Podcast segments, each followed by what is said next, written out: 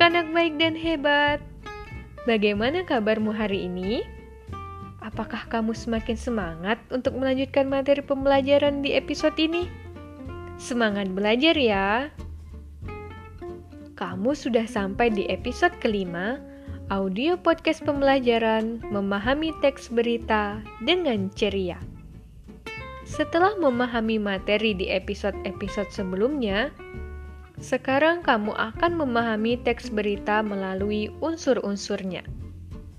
Di episode kelima, kamu akan memahami teks berita melalui unsur pertama teks berita, yaitu unsur what atau apa.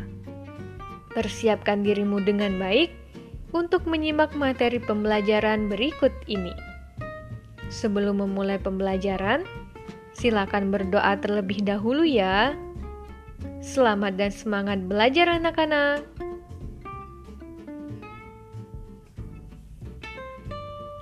Unsur what berkaitan dengan peristiwa apakah yang terjadi di dalam berita. Teks berita harus berisi pernyataan yang dapat menjawab pertanyaan apa.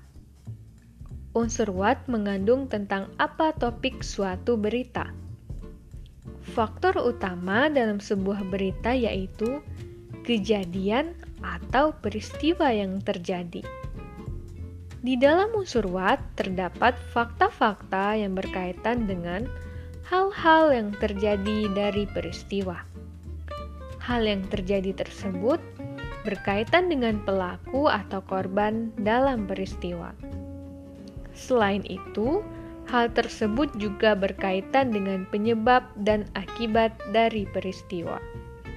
Misalnya peristiwa bencana alam seperti banjir, tanah longsor, gempa bumi, dan sebagainya.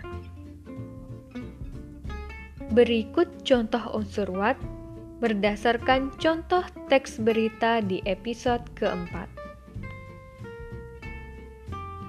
Apakah peristiwa yang terjadi di dalam berita? Jawabannya, dua siswa SMP 1 Kudus raih medali emas di ajang ASEAN Innovative Science and Entrepreneurship Fair atau AISEF 2021.